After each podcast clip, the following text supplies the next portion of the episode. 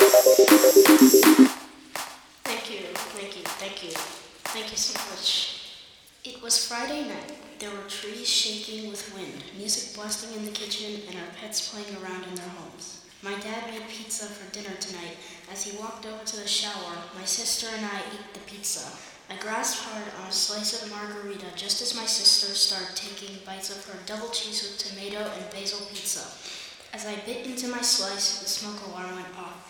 The cheesy tomato and beeping noises made me drift back to the time when, uh, when I bit into a buttermilk vanilla pancake and the smoke alarm went off. Emergency, there's smoke downstairs, the alarm said as it was beeping and chirping.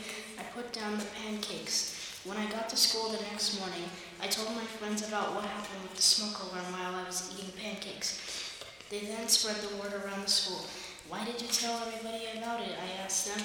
None of them moved a muscle or said a word. And then one of my friends said, Well, when there's smoke, there's fire.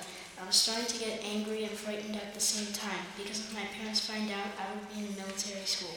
I learned that I should never tell any home business to my friends ever again. I felt my sister tap me on the back and the smoke alarm stopped beeping. Eric, stop dreaming. The smoke alarm stopped, said Emma. It's bedtime. Mom said so. Okay, but I didn't finish my pizza, I complained as my sister went up to her bedroom.